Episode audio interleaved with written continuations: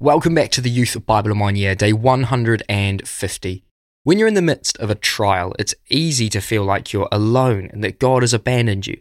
However, the truth is that God is with you in the midst of your trial, and He'll use it for good and His glory. So let's find out how your trial will become your triumph and how you can trust God and lean on Him for strength. Houston, we've had a problem were the words of Jim Lovell on the evening of the 13th of April 1970, nearly 56 hours into the mission to the moon. An explosion aboard the spacecraft plunged the crew into a fight for their survival. Within less than a minute, there was a cascade of systems failure throughout the spacecraft. It was all at one time a monstrous failure, said NASA's flight controller. The spacecraft looped around the moon, using its gravity to return to Earth. Millions of people followed the drama on television. Eventually, the capsule splashed down in the Pacific Ocean near Tonga. In an article headed Apollo 13, From Disaster to Triumph, the BBC science reporter wrote, Although the mission was not a success from a conventional perspective, it was a triumph of ingenuity and determination. Jim Lovell said it showed the people of the world that even if there was a great catastrophe, it could be turned into a success. The supreme example of triumph coming out of an apparent catastrophe is the cross. What seemed to the world to be the ultimate defeat was, in fact, the ultimate triumph.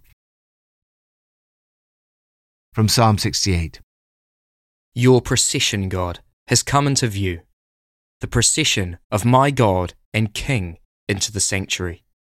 In front of the singers, after them the musicians with them are the young women playing the tambourines. Praise God in the congregation. Triumph of God. As we look around at the world today, we see so much evil. This psalm celebrates God's ultimate triumph over evil, and in particular, evil nations and empires you are invited to watch the triumphal entry of God into his temple. God has triumphed. Right will win the day. Human pride and inflated arrogance will one day be humbled before the majesty of God's just rule.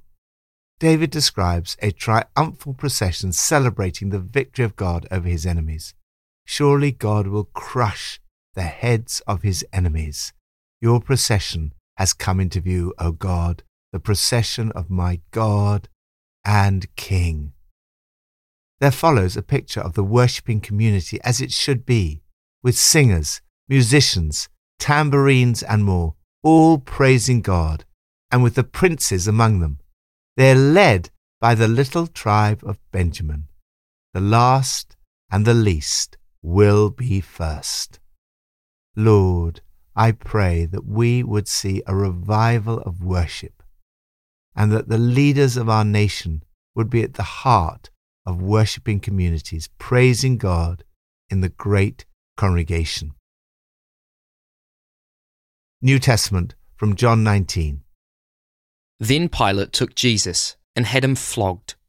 The soldiers twisted together a crown of thorns and put it on his head. They clothed him in a purple robe and went up to him again and again, saying, Hail, King of the Jews! And they slapped him in the face.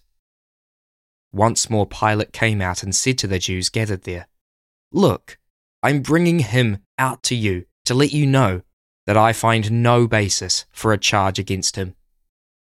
When Jesus came out wearing the crown of thorns and the purple robe, Pilate said to them, Here is the man.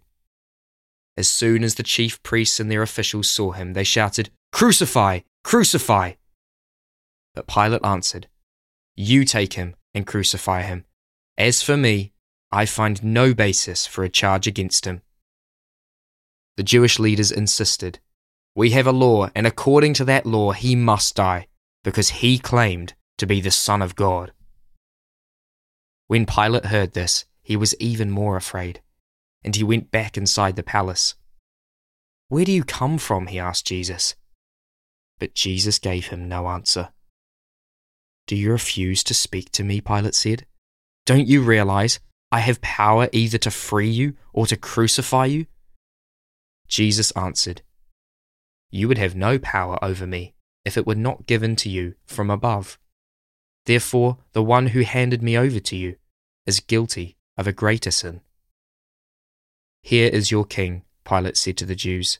But they shouted, Take him away! Take him away! Crucify him! Shall I crucify your king? Pilate asked. We have no king but Caesar, the chief priests answered. Finally, Pilate handed him over to them to be crucified. Pilate had a notice prepared and fastened to the cross. It read, Jesus of Nazareth, the King of the Jews. Many of the Jews read this sign, for the place where Jesus was crucified was near the city, and the sign was written in Aramaic, Latin, and Greek. The chief priests of the Jews protested to Pilate, Do not write the King of the Jews, but that this man claimed to be the King of the Jews. Pilate answered, What I have written, I have written. Triumph of Jesus. Have you been through hard times in your life? Perhaps you're in the middle of hard times right now, and things aren't looking good at the moment. Remember that at the time of his greatest triumph, it did not look good for Jesus. I remember talking to Father Raniero Cantalamessa, preacher to the papal household, just before he took part in a public debate with one of the new atheists.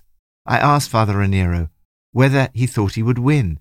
He replied that he did not know. He said he might lose the debate, but he added, God can be glorified in defeat. The crucifixion of Jesus showed that God can be glorified in what appears to be a defeat. This is the moment of Jesus' greatest triumph. Three times, Pilate protested that Jesus was innocent, and on two further occasions, he tried to get out of allowing Jesus' death. But in the end, he was too weak to act as his conscience led. He caved in to their demand. He turned him over to be crucified. Jesus' death was entirely voluntary. No longer free to move, Jesus was in fact the only one who was totally free. Pilate said, Don't you realize I have power either to free you or to crucify you? Jesus answered, You haven't a shred of authority over me except that that has been given from heaven. The irony was that Jesus had total authority over Pilate. This was the hour of great darkness. Jesus was flogged, a crown of thorns was put on his head, he was struck in the face, he was handed over to be crucified. He was stripped of his clothes, and the soldiers cast lot for his undergarments. Yet through it all, the scriptures were being fulfilled. John emphasizes the fulfillment of prophecy and the royalty of Jesus. Throughout Jesus' trial and crucifixion, there is the constant theme of whether he's a king. The soldiers dress Jesus up as a mock king and shout, Hail, King of the Jews! Pilate declares with bitter irony, here is your king, and asks, Shall I crucify your king? The chief priests reply, We have no king but Caesar. And so Pilate has a sign prepared stating, Jesus of Nazareth, the king of the Jews.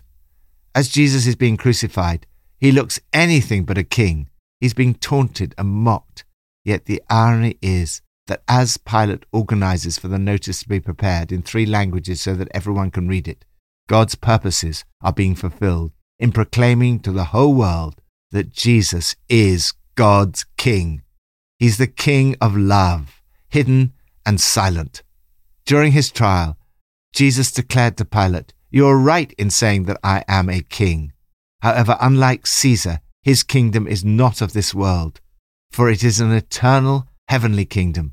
This eternal king is triumphing not through the might of Roman triumphalism, but through the seeming weakness of death on a cross. Jesus is triumphing over darkness, evil, and sin. Tomorrow we'll read those great words It is finished. Jesus completed the task of bearing the world's sins in his own body. The greatest victory in the history of the world had been won. This is the triumph of good over evil, of life over death. His life appears to be a horrible failure. Hate seems to have conquered love, but in fact, the conquered one who has apparently failed, has in fact triumphed and opened up a source of new life, a new vision for humankind, and a new road to peace and unity. If you're struggling at the moment with the circumstances of your life, stay close to Jesus and remember that God can be glorified in defeat. The greatest triumphs in our lives sometimes occur when the circumstances seem to be hardest. Lord, thank you that because of your triumph, God always leads us in triumphal procession in Christ, and through us spreads everywhere the fragrance of the knowledge of Him. Old Testament from 1 Samuel 26 to 8. But David thought to himself, One of these days I shall be destroyed by the hand of Saul. The best thing I can do is to escape to the land of the Philistines. Then Saul will give up searching for me anywhere in Israel, and I will slip out of his hand. So David and the six hundred men with him left and went over to Achish, son of Maoch, king of Gath. Achish trusted David and said to himself, He has become so obnoxious to his people, the Israelites, that he will be my servant for life. When Saul saw the Philistine army, he was afraid. Terror filled his heart. He inquired of the Lord, but the Lord did not answer him by dreams or Urim or prophets. Saul then said to his attendants, Find me a woman who is a medium, so that I may go and inquire of her. Samuel said to Saul, Why have you disturbed me by bringing me up? I am in great distress, Saul said. The Philistines are fighting against me, and God has departed from me. So I have called on you to tell me what to do.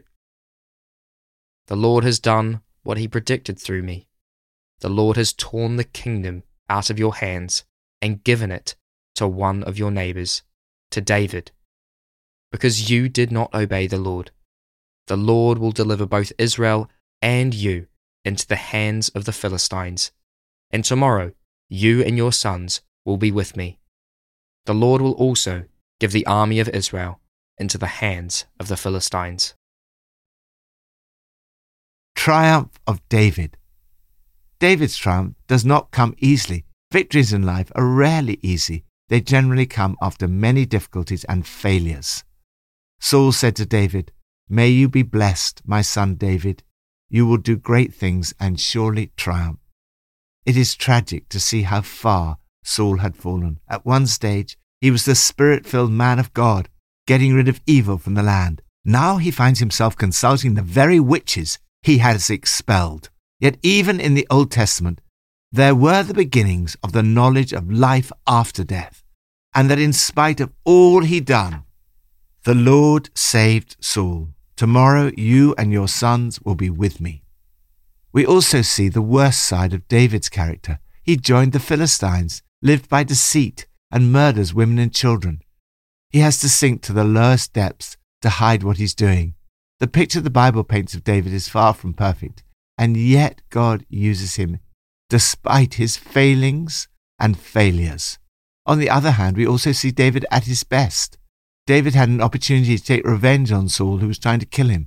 However, David refused to take revenge. He had great respect for Saul because he was in a position of authority. He says, Who can lay a hand on the Lord's anointed and be guiltless? The Lord forbid that I should lay a hand on the Lord's anointed. David stayed loyal and faithful to Saul, despite the fact that Saul was trying to murder him. Follow David's example and refuse to be led into sin in an attempt to break free of a person's authority over you. Even Saul recognizes David's righteousness and faithfulness. Saul sees that he will do great things and surely triumph. The life of David teaches us not to expect instant success and triumph. Often God prepares us through the years of obscurity, difficulty, and even defeat or failure. It is in these times of testing that, like David, we must never act out of revenge, but rather treat everyone with love, honor, and respect. Lord, thank you that you use us powerfully in spite of our many failings. Thank you that our triumph over evil is only possible through the triumph of Jesus on the cross and in his resurrection. Pippa adds John 19, verse 25. I can't imagine what Mary, the mother of Jesus, was going through as she stood at the cross, watching her son dying. It was bad enough when one of our children broke a leg and another had an operation, or that they've gone through difficult or traumatic times. Watching your children suffer is the most painful thing. Mary is an inspiration as a mother, and the love between mother and son is so touching. Sometimes just being there is all that you can do.